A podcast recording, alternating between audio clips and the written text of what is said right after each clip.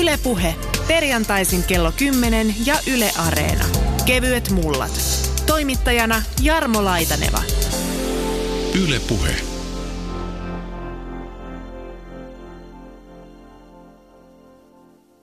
Joo, sä teit Maarit Verronen viime vuonna tämän Puutornin muuntamot tarinoita sähkönsiirrosta kirjan. Ja ennen kuin mennään siihen sisältöön, näihin upeisiin, vähän erikoisiin puutorneihin, niin mikä sut laittaa kiinnostumaan tällaisesta historiallisesta maamerkistä kuin Puutornin muuntamot? No kyllä se olisi jännä ristiriita, mikä näiden rakennusten olemukseen liittyy monellakin tasolla. Nämähän on vaatimattomia puukoppeja, mutta toisaalta ne on sellaisia valtavan suuren ja tärkeän verkoston välttämättömiä osia. Et kun ajatellaan, että kuinka sähköriippuvaisia nykyisin ollaan, ja sitten katselee sellaista kopperoista käytöstä poistettua ja säiden harmaannuttamaa, niin siinä niin ehkä väkisinkin vähän liikuttuu, että tuommoisesta se on alkanut. No toinen asia on sitten se, että nämä rakennettiin keskelle marginaaliin, ja se kiinnosti minua myös, että niiden piti olla lähellä sähkön käyttäjiä keskellä asutusta, mutta toisaalta niiden piti olla vähän niin kuin ohi katsottavia, että ihmiset ei kiinnostuisi niistä liikaa, koska niihin kuitenkin liittyy se hengenvaara. Joo, ihan hyvin sanottu, ohi katsottavia. Joskus käy niin, että tämmöisen tornin kun törmää, niin voi olla, että se ei ensimmäisenä niin kuin silmä hakeudu siihen. Se on aika hyvin kuitenkin maisemoitu. Siellä on ehkä nyt sitten sattuu olemaan paljon tämmöistä korkeampaa, vanhempaa puustoa tai muuta, mutta sinne se häviää. Joo, näin on. Kyllä niistä monet on huomattavan hyvin maastoutuneet, jos ei niitä sitten ole ihan tarkoituksella siinä pidetty esille ja näkymissä. Se maisema on saattanut muuttua, se on tosiaan pusikoitunut. Ja, mutta jotkut oli todella vaikea löytää ihan sen takia, että siinä oli kasvanut kaikenlaista ympärillä. Nyt kun mennään sitten sinne vähän jo sinne historiaan enemmän, näitähän on tietenkin ollut. Ei nyt ehkä voi sanoa joka niemessä ja notkeamassa, mutta kyllähän näitä tuhansia kaiken kaikkiaan Suomessa on parhaimmillaan ollut. Joo, sitä kokonaismäärää on vähän vaikea arvioida, koska näistä ei ole valtakunnallisesti kerätty sellaista kunnollista tilastoa niin kuin puutornin muuntamon harrastajan näkökulmasta. Vanhemmilta ajoilta tilastoja ei juuri ollenkaan, jotain yrityksiä on tehty, vastaamisprosentti huono. Uudemmilta ajoilta on sitten tarkkojakin lukuja, mutta niissä on saatettu ympätä puutornit ja tiilitornit yhteen, ja sitten ne on tehty sellaisella ajalla, jolloin niitä oli jo purettu ja kadonnut, ja tietysti laskuissa huomioitiin vain käytössä olevat, ja niitä oli niin käytöstä poistettu, ja oli sitten maastossa aika paljon. Ja siinä on kaikki tuollaisia ongelmia siinä arvioinnissa ollut. Joidenkin sähköyhtiöiden toimintakertomusten perusteella on pystynyt vähän arvioidaan, siinä on säilynyt niin aika tarkkoja lukuja pitkältä ajalta, mutta se taas, että kuinka hyvin ne voi yleistää koko maahan, niin se on hyvin epävarmaa. Että kaiken tämän perusteella päädyin sellaiseen lukuun, että enimmillään siinä vähän ennen 1950-luvun puoliväliä niitä olisi saattanut olla ehkä noin 8000, mutta se virhemarginaali on todella suuri. No se kyllä kuulostaa, jos 8000 on, niin silloin se on ollut semmoinen, niin kuin, ei nyt ihan maitolaitureihin verrattava maamerkki, mutta kyllä niitä on ollut niin paljon, että ne on kaikkien niin kuin ihmisten yleisessä tietoisuudessa ollut. No kyllä ainakin maaseudulla, jossa nämä oli se niin kuin vallitseva muuntamotyyppi. Entäs sitten se karu totuus? Kevyitä multiahan tässä nyt ripotellaan näiden puutornin muuntamoiden päälle. Paljonko niitä mahtaa Maarit Verronen olla tänä päivänä enää pystyssä? Jälleen tässä on vähän oli vaikeuksia sanoa tarkkaa lukua, mutta tuota kirjaa tehdessä onnistuin löytämään 90 puutornia. Ja sitten sen ilmestymisen jälkeen lukijat on ilmiantaneet vielä 7 tornia lisää. Mutta jossakin tapauksissa muutama oli selkeästi uhanalainen, niin kuin pahimmillaan niin, että maakaapelointi ja uusi muuntamo oli lähestymässä siellä muutaman kilometrin päässä. Että tässä niin kuin ihan parin vuoden aikana on voinut tämä luku elää. Mutta tällä hetkellä tilanne on se, että vähän alle 100 on mun tiedossani. Ja kuten sanoit tuossa, että uhan alla varmasti on aika moni, että voi olla, että kun mennään tästä 10 vuotta eteenpäin, niin silloin on taas niin kuin lukumäärä harventunut. Joo, se on kyllä ihan mahdollista. Kyllä näistä joistakin pidetään huolta, on niin kuin säilyttämistä harrastetaan, mutta jotkut oli sitten aika lailla hylättyjä, ettei tiedä miten niille käy. Tai sitten niistä, jotka vielä käytössä on, niin saattoi olla, että oli sähköyhtiöllä aikomus sitten ainakin ottaa pois verkosta ihan lähivuosina.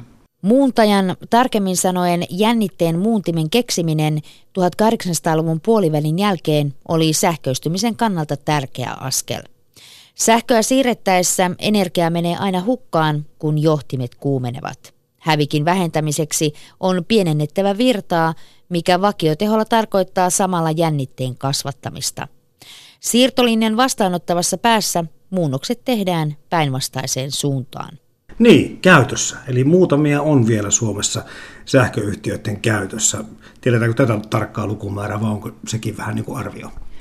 No näistä tämän listan muutamasta, joita mä löysin, niin silloin löytöhetkellä, vähän sen jälkeen oli ihan muutama käytössä 12. Ja sitten oli muissa sähkötöissä 2, eli yksi oli katualakeskuksena ja yksi Erotin asemana. Mutta niistä 12 muuntamosta, niin muutamien kohdalla oli ihan selvää, että kyllä ne lähivuosina poistuu verkosta.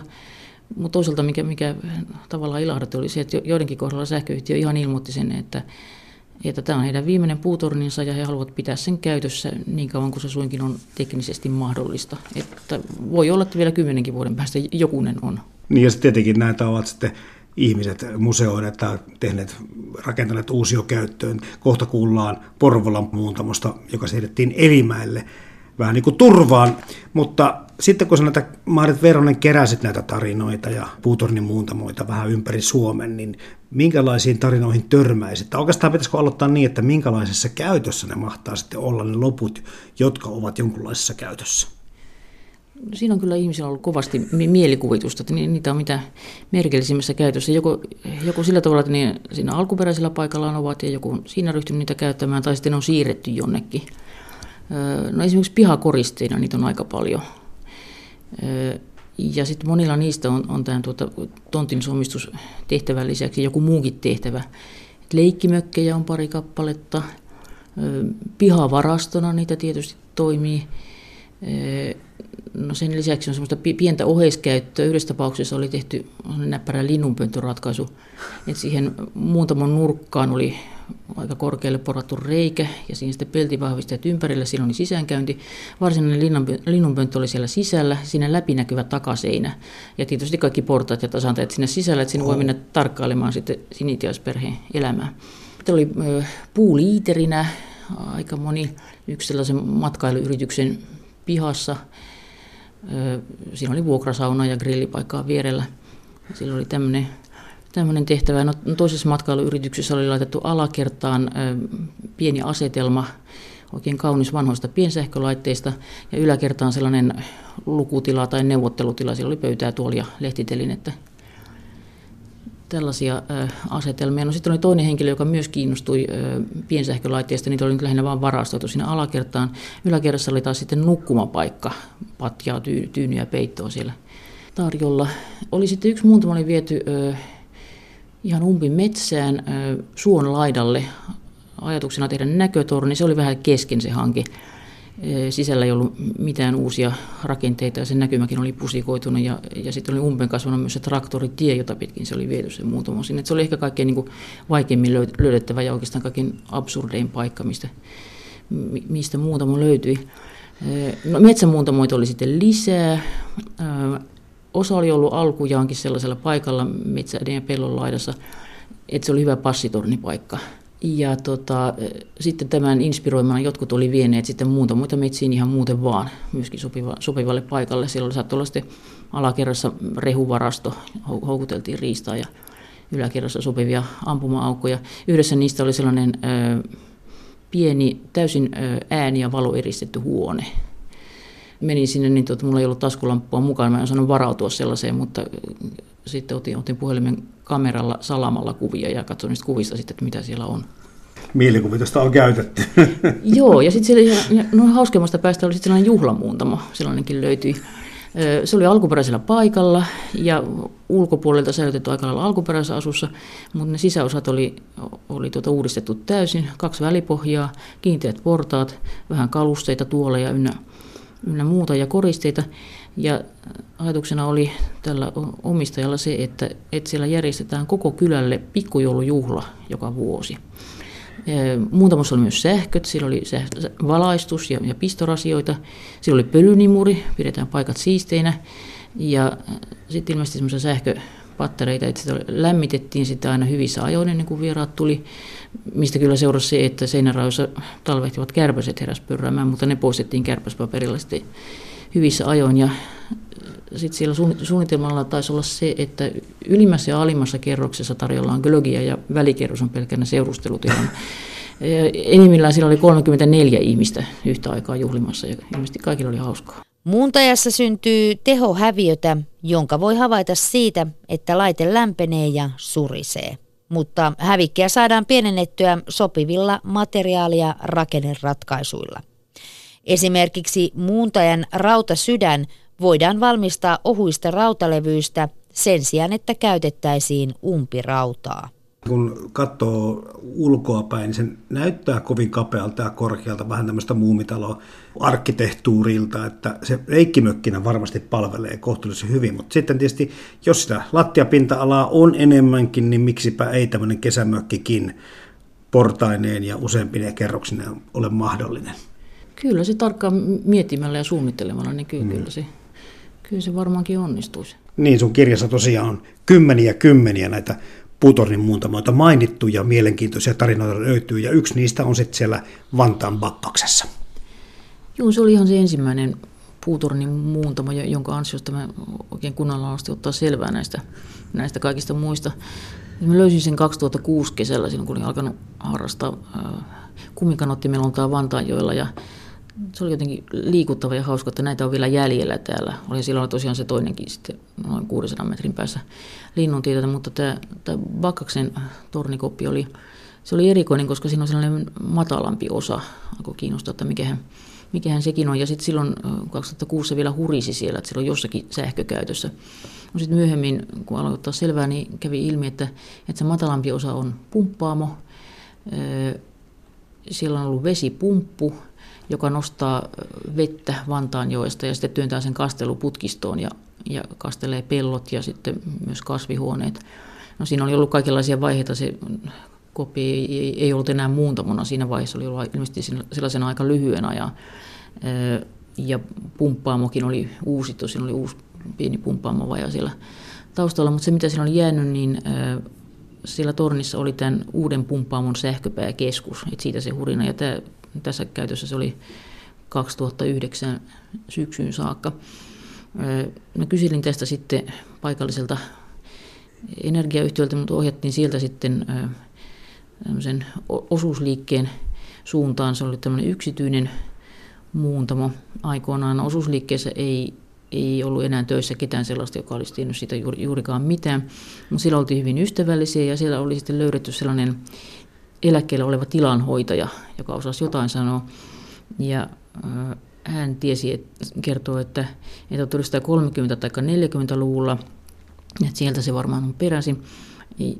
Ja että tämä olisi kasteltu juurikaspeltoja, koska juurikkaita viljeltiin silloin. Ja sitten vielä saan semmoisen vihjeen, että osuuskunnan asiakaslehti, että sitä kannattaisi mennä penkomaan.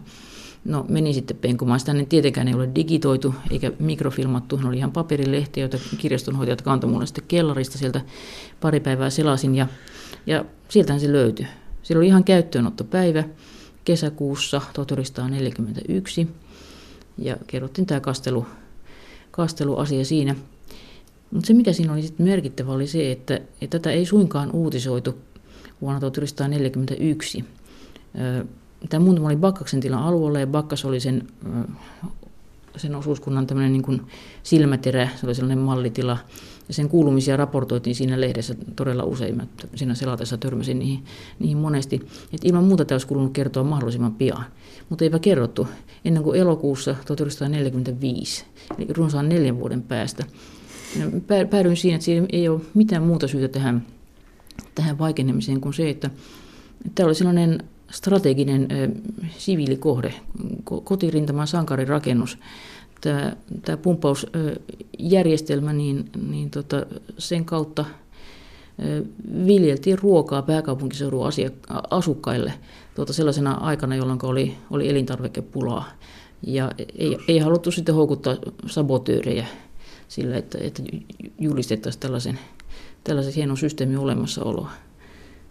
Sellainen toimi oli tällä Muutamolla. Selvisikö muuten mitään muuta siitä, että mitä sota-aikana on tapahtunut Muutamoille? Mä en löytänyt kovinkaan paljon tästä tietoa. Siis joitakin Muuntamoitahan jäi luovutetulle alueelle. Joo. Et siellä oli, ne luultavasti tuhoutui sitten pian sen jälkeen. Mm-hmm.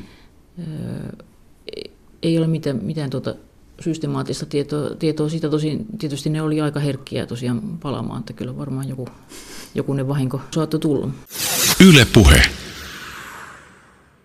Kari Kaivola, sä toimit Koskiseuran puheenjohtajana ja nyt kun tässä kevyitä multia lapioidaan puutorni muuntamoiden päälle, niin sulla on sitten hyvinkin omakohtaisia kokemuksia yhdestä sellaisesta, tästä Porvolan puutornimuuntajasta. Milloin tämä kyseinen rakennus lienee pystytetty tai rakennettu?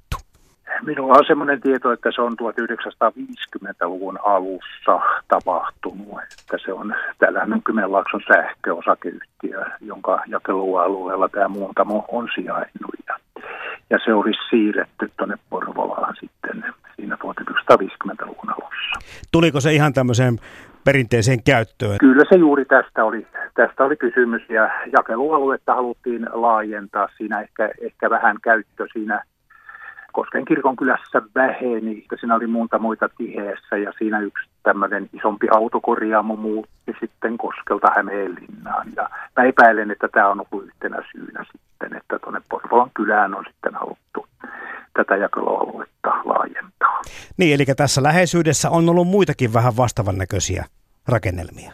Kyllä näitä on ollut, että mä tässä laskeskelin, että kun tässähän on Kymenlaakson sähkön jakelualueella on ollut tätä Hollolaa ja Koskee, ei koko näiden kuntien alue, mutta niitä on ollut ehkä semmoinen vähän toistakymmentä näitä puutornimuuntamoita. Niin tämän Porvolan, mistä nyt puhutaan puutornimuuntamon lisäksi, niin oliko siellä Koskella läheisyydessä muita vastaavia? Muuntamokäytössä ei tosiaan ole, mutta sitten 1960-luvulla tuolla, se oli tuon Kurjalan kartanon läheisyydessä, oli tällainen puumuuntamo, joka sitten syttyi palamaan ja sen yläosa tuhoutui aika pahasti. Ja sitä ei sitten ryhdytty enää muuntamokäyttöön kunnostamaan, mutta Kurjalan kartanon toimesta kysyttiin, että onko sitä mahdollista siirtää tämmöiseksi uimakopiksi sitä alaosaa tällaiseen Iition kärkeen tuonne Pääjärven rannalle. Ja isäni sitten suostui siihen, kun hän piirisimiehenä täällä oli. Ja muistaakseni siinä oli tämmöinen sopimus tehtiin sitten, että 3 hevosmiestyöpäivää, kun Kurjalan kartano siihen antaa, niin silloin he voivat tämän alaosan sinne siirtää. Ja se on edelleen siellä sitten. En tiedä, että onko varsinaisena uimakoppina, mutta joka tapauksessa on vielä niin kuin paikalla. Näitä on kuulemma Suomessa vielä muutama ihan alkuperäisessä käytössä, mutta onko sillä alueella? Eipä ole enää, että kyllä tämä Porvolan puutornimuuntamo oli viimeinen, että se oli tuonne 2010, eli vajaa 10 vuotta sitten se niin kuin toimintansa lopetti siinä tarkoituksessa, mikä se oli rakennettu. Ja, että se oli kyllä täällä Kymenlaakson sähkön jakelualueella kehittääkseni lajinsa viimeinen. Ja nyt se on sitten museoitu, mutta ennen kuin mennään tähän Elimäen tilanteeseen, niin kerro vähän, että miten tuttu paikka tämä Porvolan torni sulle on?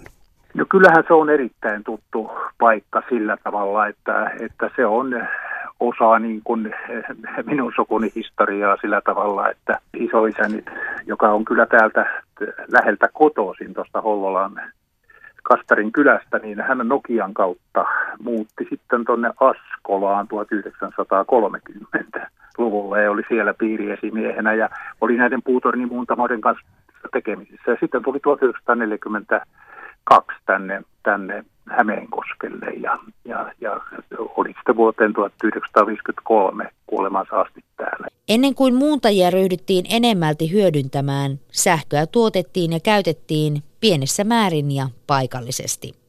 oli polttoöljyllä tai höyryvoimalla toimivia generaattoreita, vaatimattomia vesivoimaloita ja muita vastaavia koneistoja. Tyypillisesti ne tuottivat sähköä jonkin yksittäisen teollisuuslaitoksen tarpeisiin.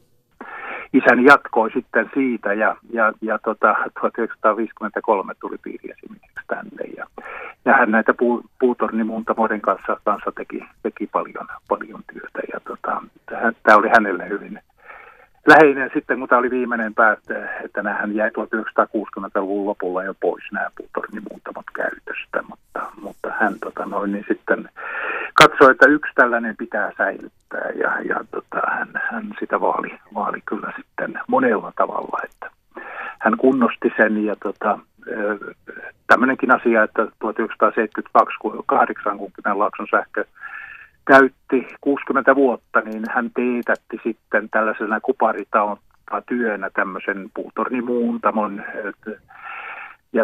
Se luovutettiin sitten Kymenlaakson sähkölle silloisten piiriesimiesten toimesta niin tämmöisenä lahjana, 60-vuotislahjana sähköyhtiölle. Niin, siis Kari Kaivola, tämä tarkoittaa sitä, että kun isoisä ja isäkin on ollut tässä mukana, niin sä oot varmasti lapsuudessa jonkin verran aikaa näillä viettänyt näillä torneilla. Kyllä isän mukana jo, ja sitten kun itse olen koulutukseltani insinööri, niin tarvitsin vähän harjoittelua sitä varten ja siinä vaiheessa olin niin kuin muutaman kesän tuolla Kymenlaakson sähköllä töissä ja sitten näitä puutornimuuntamoitakin kesä sitten puhdistettiin oravanpesistä ja muusta semmoisesta pölystä, mitä sinne oli ehtinyt talven aikana tulemaan. No jos puhutaan tästä nimenomaisesta Porvolan puutornimuuntamosta, niin minkälaisia vaiheita sen elinkaareen mahtaa mahtua? Onko sitä sitten jossakin vaiheessa ilkivalta kohdannut, onko se mahtanut palata, muuten vaan turmeltua, onko sinne murtauduttu tai mitään tämmöisiä tarinoita? No sen tyyppisiä ei kyllä ole että siis puutornimuuntamojen suurin uhkahan oli nämä ilmastolliset ylijännitteet, eli salamaniskut ja niitä paloi paljon, että 2-3 tuli paloa, muistan itsekin olleeni mukana sammuttamassa. Mutta tässä on jonkinlaisia vaurioita jossakin vaiheessa käynyt, mutta tämä palo ei ole päässyt kovin pahasti tähän leviämään. Enkä muista myöskään, että nimenomaisesti tälle olisi ilkivaltaa tehty tälle puutornimuuntamolle, että se on siinä mielessä hyvin säilynyt. Tietysti aika sitä kultti ja jossakin vaiheessa sitä 1970-luvulla se niin kuin sitten kunnostettiin ja isäni vähän semmoiseen museokäyttöön sen silloin nimenomaan kunnosti, vaikka se sitten vielä teknisesti pystyi jatkamaan toimintaansa niin pitkään. Ehkä nämä puutornimuuntamat ovat saaneet olla osittain myöskin ilkivallalta rauhassa sen, kun ihmiset ovat ymmärtäneet, että tässä niin kuin on sitten vahingoittumisen ja kuoleman vaarakin olemassa, että ehkä ei kannata mennä tuohon ihan lähelle pyörimään. Kyllä se juuri näin on, että kumminkin muuntamosta lähtee se semmoinen ääni, joka minulle on hyvin tuttu, mutta kyllä se niin kuin piti ihmiset sillä tavalla loitolla, ettei siinä nyt aivan lähelle uskaltanut mennä. Ja tieto oli, että jos niin näin jännitteisiin osiin koskee siinä jotakin kovin huonosti voi käydä silloin. No nyt sitten Porvolan puutornimuuntamo siirrettiin viime vuonna Elimäelle. Millainen urakka kokonaisuudessaan tämä siirto oli? No sitä vaan sivusta seurasin, mutta huomasin, että hyvin ammattitaitoisesti tämä kuljetusliike, minkä Kymenlaakson sähkö olisi palkannut, niin hyvin todella sen hoiti. Että puutornimuuntamothan oli sinänsä rakennettu jo alun perin sillä tavalla, että niitä oli suhteellisen helppoa kuljettaa vähän vanhanaikaisemmallakin kalustolla, että nämä pystyttiin 2 osaan irrottamaan ja sitä kautta niitä sitten myöskin siirrettiin, koska niin kuin jakelutarpeet vähän muuttuu ajan myötä ja se oli yksi semmoinen tekninen ratkaisu niissä. Mutta tämä siirto onnistui erittäin hyvin. Suomessa sähköä kiinnostuttiin kokeilemaan valaistuksessa 1870-luvun lopulla. Seuraavalla vuosikymmenellä jo perustettiin sähkölaitoksia, rakennettiin pieniä sähköverkkoja, valaistiin hehkulampuilla ja valmistettiin sähkögeneraattoreita. Tiheään asutuissa kaupungeissa sähköä oli paremmin tarjolla, maaseudulla sitä saatettiin saada koteihin sivutuotteena jos vaikkapa jonkin sahan, myllyn tai meijerin voimalaitos tuotti sitä yli oman tarpeen. No Kari Kaivola, sä kerroit tuossa jo, että isäsikin on sitä jo aikanaan kunnostanut. Nyt kun katsoo netistä näitä kuvia, niin sehän näyttää todella hienolta. Onko sitä nyt sitten uudestaan jossakin vaiheessa restauroitu? Kyllä, se on kunnostettu nyt sitten siellä Elimäellä vielä niin kuin uudestaan. Siihen on tehty todella hieno entisöinti. Ja mitä arvostin kovasti itse, että myöskin sähkölaitteiden osalta entisöintiä tehtiin sillä tavalla, että se näyttää tällaiselta 1950-luvun puutornimuuntamalta myöskin sisältäpäin. Osa niistä on semmoisia hyvinkin tämmöisiä realistisia ja tämmöisiä karuja, mutta tämähän on tämmöisen niin kuin vähän majakkatornin näköinen. Onko tässä jotain erityistä arkkitehtuuria silloin aikanaan käytetty? No tässä on 1930-luvun tyyppipiirustus taustalla. Että mä sanoisin, että arkkitehtuurin osalta se niin kuin täytti hyvin sen ajan tekniset vaatimukset. Mutta se minun mielestä istuu tavattoman hyvin myöskin tähän maaseudun rakennettuun ympäristöön. Nehän sijaitsi pääasiassa kyläkeskuksissa, että kyllä tällä arkkitehtuurilla jonkinlaiset vaatimukset oli. Ja mun mielestä tämä kyllä niin kuin täytti sen niin kuin todella hyvin. Niin, ja kun miettii sitä väritystäkin, että tällä hetkellä se on punainen ja sitten nuo reunalaudat tai kulmalaudat on sitten valkeita. Vähän niin kuin maitolaitureissakin olemme tottuneet näkemään. Ja oliko niin, että siinä on semmoinen vihreä huopakatto? Ei, joo, siinä on varmaan jossakin vaiheessa ollut, se vaihteli. Okay. Vaihteli vähän että muistan, että on ollut mustaakin, mutta huopakatto on pääasiassa käytetty. Kerro vähän sitten, Kari Kaivola, että miten tärkeää roolia tämmöinen vanha puutornimuuntamo näyttelee teillä siellä paikallishistoriassa? No kyllä mä sanoisin, että sillä on niin kuin sillä tavalla tärkeä rooli, että sähköistys käynnistyi Koskella niinkin myöhään kuin 1937. Ja mun mielestä kyllä nämä puutornimuuntamot oli sen ajan kehityksen symboleita. Ne oli näkyvin osa sitä sähköistystä. Siis oli tietysti nämä johtorakenteet, mitkä oli, mutta puutornimuuntamossa selvästi siinä muutettiin tämän jännite sitten kuluttajalle sopiviksi. Kaikki tiesi, että sitä kautta sähkö noihin talouksiin tulee. Sen sähkön merkitys oli tavattoman suuri kuitenkin. Puhdas valo, ei enää tarvittu valopetroolia päreestä puhumattakaan. Radio toimi sähköllä. Ja sitten tietysti niin kuin maatalouden ja sitten tämän teollisuuden käyttövoima, se saatiin niin kuin sitä kautta. Että vaikka sen tämän puutornimuuntamoiden aika jäi aika lyhyeksi, että Koskellahan se kesti semmoisen 30 vuotta. Siis 50-luvun alussa jo sitten tuli tiilimuuntamot ja sitten pylväsmuuntamot jo 50-luvun loppua kohti. Ja ne syrjäytti sitten tänne puutornimuuntamon.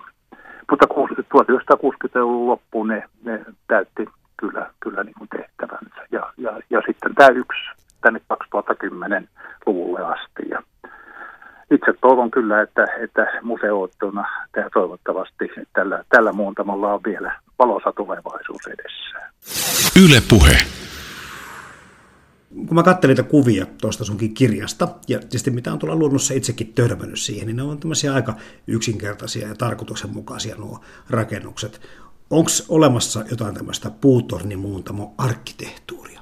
No kaikista arkkitehtuurityyleistä ne varmaan eniten muistuttaa sitä perinteistä talonpoikaisarkkitehtuuria sieltä vaatimattomimmasta päästä, koska ne nyt oli niin kuin lautakoppeja, mutta kyllä niitä suunniteltiin ihan tällaisia sähköyhtiöille omat muuntamomallinsa, oli piirustukset ja sitten myöhemmässä vaiheessa oli sellaisia niin kuin valtakunnallisen kattojärjestön levittämiä piirustuksia.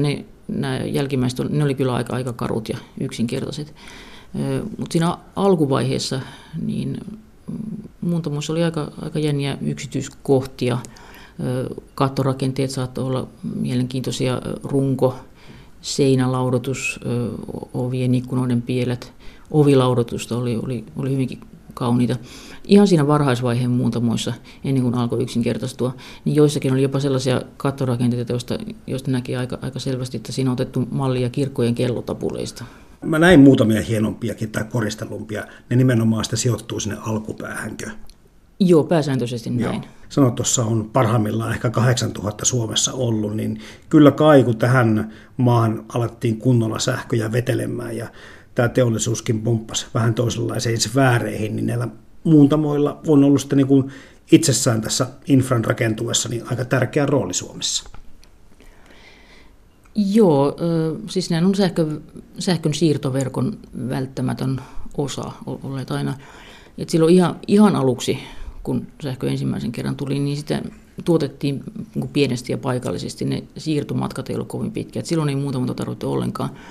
Mutta heti siinä vaiheessa, kun alettiin miettiä, että monesti ne hyvät energian lähteet, sähkön tuotantopaikat ja sitten taas sähkön tarvitsijat ja käyttäjät, niin ne on aika kaukana toisistaan ja tarvitaan se siirtolinja, niin sähköhän on kätevintä siirtää korkealla jännitteellä, jotta sitä ei menisi hukkaan.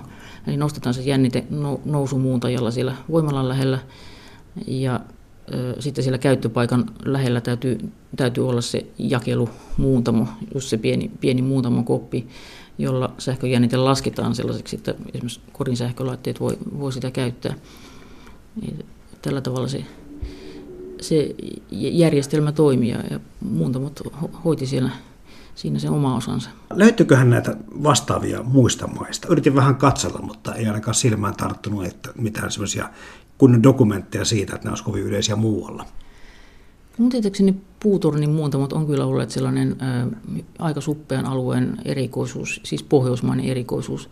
Et Suomi, Ruotsi ja Norja, ja Norjakin vain marginaalisesti on niitä rakentaneet. Et Norjassa 1910-luvulla ilmeisesti kokeiltiin, mutta niitä paloi jonkun verran ja luopuivat sitten niistä. Ruotsalaiset rakensi 40-luvulle saakka, eli lopulta sitten luopuivat, ja luopuivat vähän aiemmin kuin mitä suomalaiset, koska Suomessa viimeisiä puutornin muuntamot rakennettiin vielä 1960-luvun alussa. Et kyllä Suomi on ollut sen johtava puutornin muutama maa. Yhden ruotsalaisen harrastajan kanssa vaihdoin viestejä. Hän oli löytänyt sitten Ruotsista vielä jäljellä olevia, ilmeisesti yksikään ei käytössä, ja valokuvannut niiden 32 kappaletta. Niitä voi enemmänkin olla. Mutta Suomi saattaa olla ainoa maa, jossa niitä vielä on käytössäkin. Täällä on ollut se puurakentamisen perinne. Sitä on sitten käytetty myös tässä asiassa. Noita näkee vähän samannäköisiä Suomessakin, näitä tiilisiä muun muassa. Niin sitten onko nämä ollut samantyylisiä, mutta ne on vaan eri materiaalista tehtyä, jos nyt vertaa vaikka muuhun Skandinaaviaan? Niin, tiilitornia on tehty meillä ja muualla kai aika usein sinne, missä on ollut niin kuin vähän tärkeämpi käyttöpaikka tai sitten vähän vauraampaa seutua. Tiilitorni on aika tavallinen ratkaisu. Siis ihan kauempanakin muualla Portugalissa muistan nähden. Niin joku sen, no sitten on sellaisia peltitorneja, ainakin tanskalaisen yhden version jossain kuvassa muistan nähden, niin ihan korkea kapea torni. Ensimmäisen maailmansodan aiheuttama polttoöljy- ja valopetroolipula kannusti pyrkimään riippumattomaksi ulkomaisista energianlähteistä. Syntyi lukuisia uusia yksityisiä sähkölaitoksia. Samoihin aikoihin valtiolliset päättäjät oivalsivat, että kansalaisten hyvinvoinnin edistämiseksi olisi syytä ryhtyä yhä enemmän sähköistämään maataloutta ja kotitalouksia. No, meilläkin kokeiltiin siinä alussa kaikenlaisia erikoisempia versioita, joita on myös muualla ollut käytössä. Esimerkiksi semmoinen noin 3 metriä korkea peltilieri, jonka keskeltä pistää esiin tolppa. Tällaisia oli muutamissa kaupungissa, tämmöinen transformaattoripilari tai miksi sitä kutsuttiin.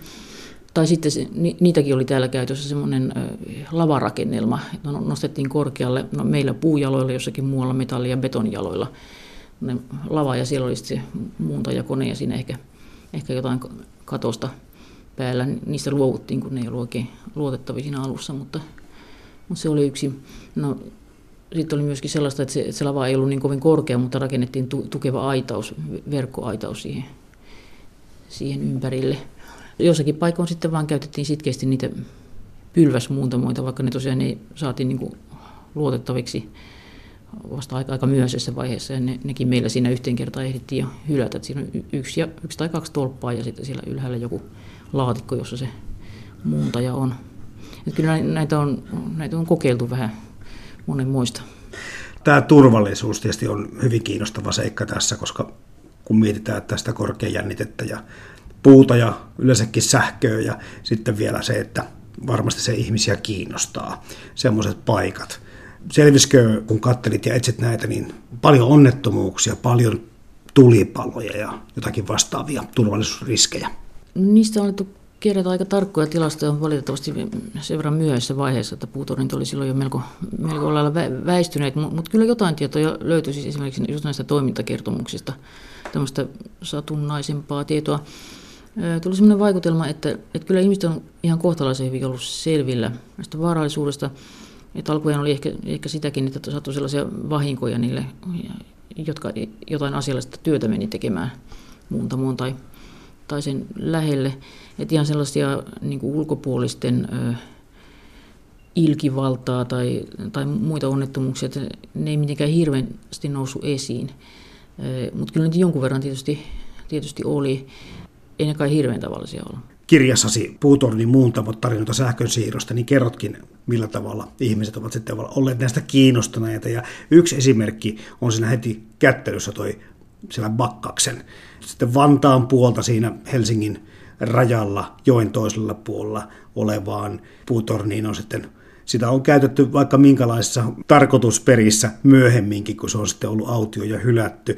Mutta sitten nämä ilkivallasta tuli mieleen, että siinä aika lähellä sitten Haltialantilan toisella puolella Vantaan Tammistossa on kanssa tämmöinen tosi hyvän näköinen ja hyvin valokuvauksellisella paikalla, kun se on semmoinen Haltialan kävelysilta ja sitten niitä vanhoja tammia, muutamia sitten löytyy kanssa. Ja se on kiva ottaa kuvia ja huomasin jo se, että vesivaneria oli sitten seinillä, joka tarkoittaa varmaan sitten sitä, että ilkivallan kohteeksi sekin Tammistossa oleva puutornimuuntaja on joutunut.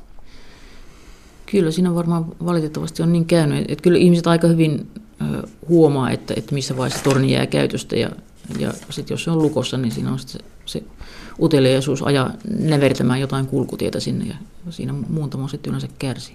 Tietenkin se, että kun se oli vähän tämmöinen vaarallisempi ympäristö, niin voisin kuvitella, että sinne ei niin kuin huvikseen hakeuduttu, mutta ihmisillä on monesti tapana niin kuin jossakin niin kuin tehdä tämmöisiä tapaamispaikkoja tai kokoontua jonkun tämmöisen, en nyt sano, että tarvitse olla välttämättä mikään puinen tai ihmisen tekevä torni, mutta liittyykö näihin puutornimuuntamoihin mitään semmoista muuta käyttöä, muuta semmoista kiinnostusta? Silloin yksi ongelma oli se, että kun ne oli aina lukittuja, että sinne ei päässyt sisään eikä suojaa, mutta tietysti joku keskeisellä paikalla oleva muuntamo saattoi toimia jopa kohtaamispaikkanakin tai ilmoitusten kiinnittämispaikkana.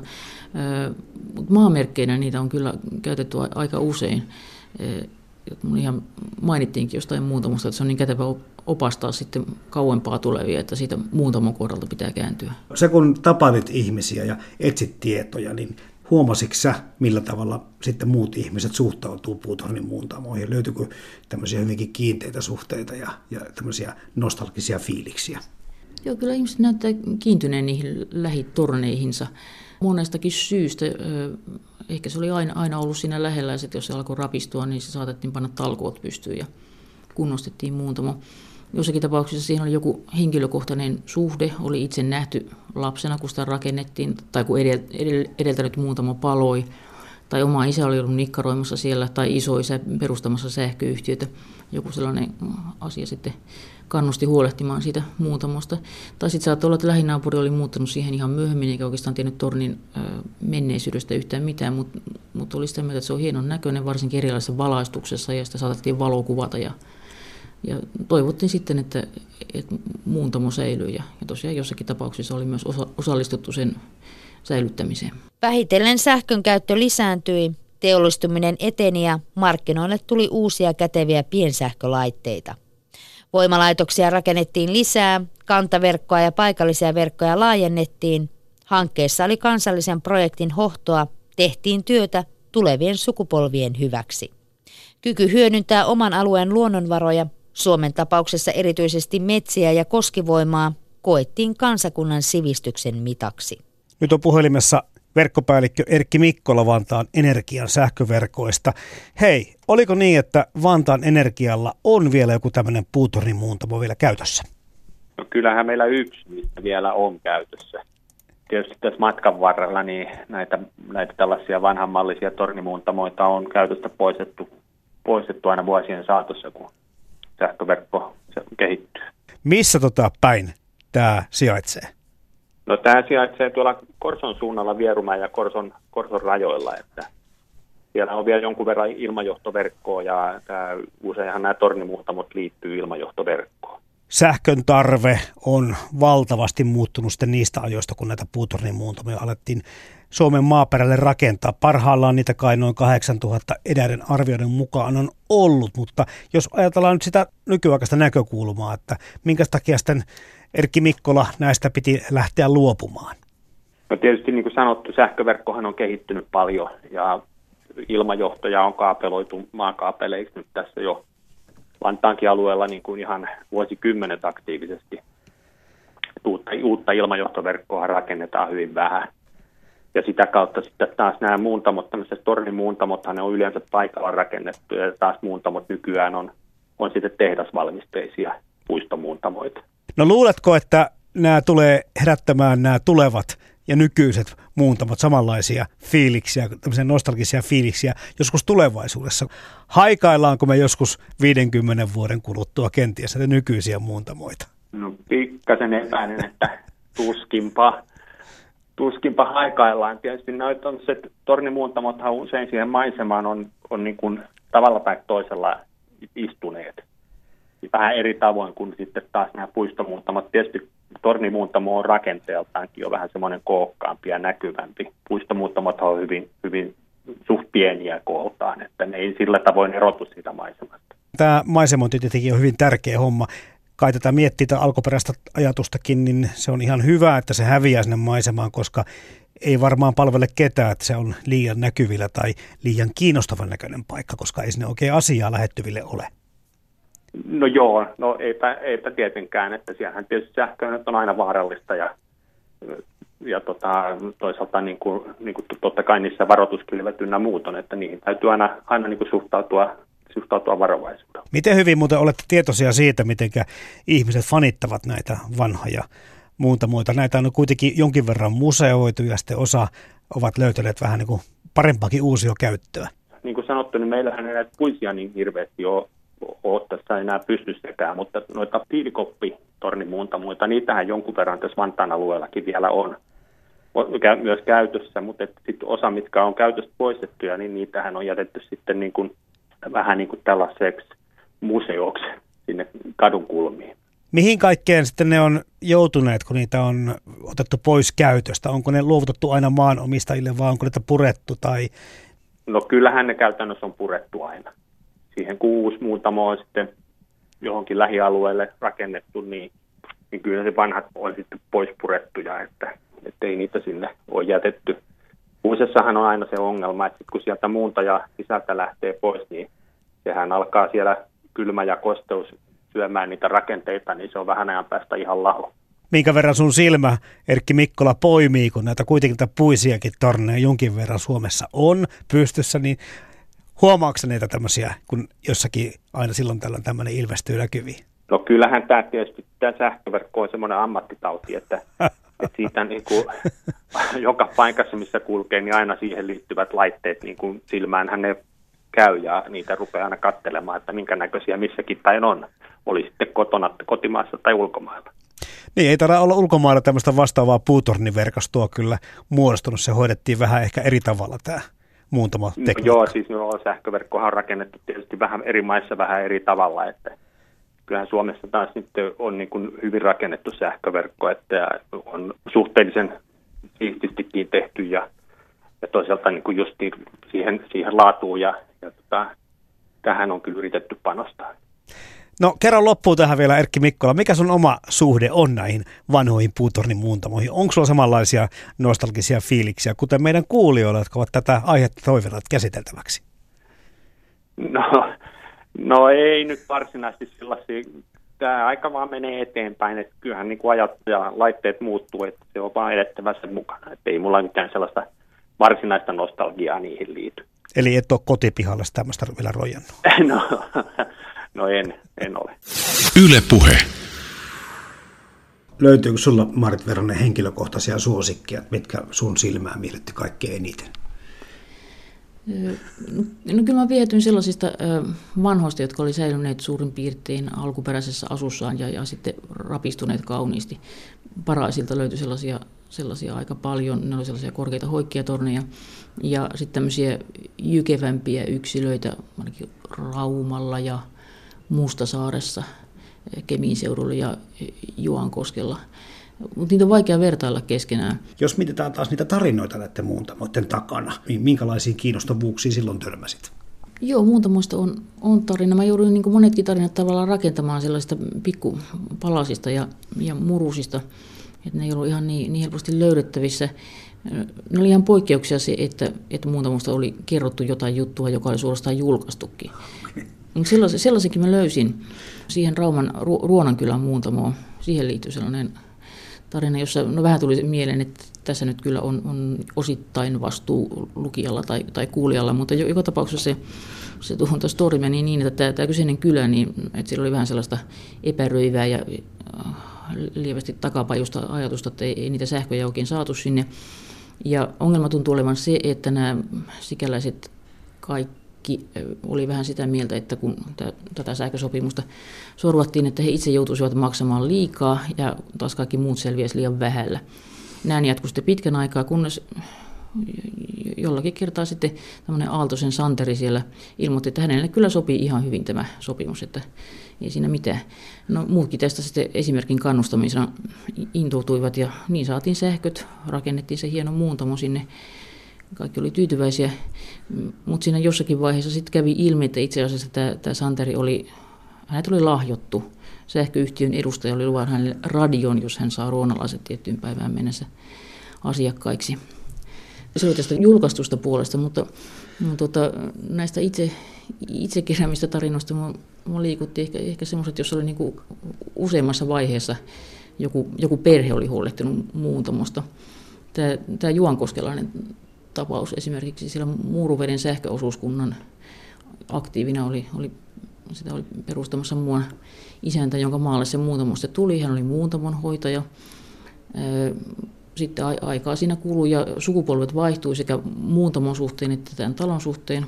Pojasta tuli isäntä ja muuntamo korvattiin toisenlaisilla kopperoilla 70-luvun lopussa.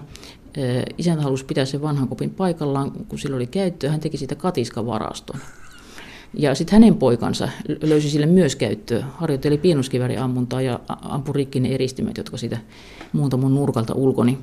No sitten kului taas aikaa, jälleen vaihtui sukupolvi, sitten ei enää viljelty eikä asuttu tilalla, mutta tämä poika, joka siinä nyt oli niinku kolmantena isäntänä, hän sitten teki tästä muutaman vieressä olevasta talosta sellaisen vuokrattavan lomatalon ja laittoi siellä paikat kuntoon, rantasaunaa ja kaikkea muuta ja sitten myös rantamuuntaja. Se esiintyy tämän pikkumatkailuyrityksen logossakin tämä koppi. Ja hän sitten kyseli sieltä ympäristökeskukselta neuvoa, että mitä siinä niin voi tehdä, ettei tuhota tämmöisiä vanhoja rakennushistoriallisia arvoja. Ja tosiaan laittoi muutama sisätilat kuntoon. Mutta se, mikä siinä oli kaikkein liikuttavinta, oli se, että hän paikkasi nämä nuoruutensa hölmöilyt, eli ne aamuskelut siellä. Hän hankki Vaasan voiman varastosta uudet vanhat eristimet niiden rikkiampumiensa tilalle. Nyt on muuntamo hienoja kunnossa. Joo, se on kiva, että yksittäiset ihmiset ottaa myöskin vastuuta ja kokevat sen kulttuurihistoriallisen merkityksen niin suureksi, että jaksavat näistä huolehtia. Nyt kun nämä puiset tornit on korvautuneet tämmöisillä pylväsmuuntamoilla, ne ei kyllä herätä niin kuin katsojassa juurikaan tunteita. Ja monesti käy niin, että ne on hyvin näkymättömiä, ettei niin kuin huomaakaan semmoisia lähialueilla edes onkaan. Se kai on varmasti tarkoituskin, mutta sitten kun mietitään sitä, että mitä fiilistä ne sitten aiheuttaa, niin jotenkin tuntuu ainakin tällä hetkellä, Maarit Veronen, aika vaikealta ajatella, että joku 100 vuoden kuluttua näistä metallista tolpista teki samanlaista tunnelmallista nostalgiaohjelmaa. Niin, ne on vähän sellaisia teollisia sarjatuotteita, että niihin ei kukaan koskaan ole yrittänytkään tehdä mitään persoonallisia piirteitä. No toinen on tietysti se, että ne oli sellainen välivaihe. Niin siis, nythän pylväsmuuntamot on alkaneet korvautua puistomuuntamoilla. joista taas voidaan tehdä hauskan näköisiä ihan niin kuin niistä vanhoista tornimuuntamoista.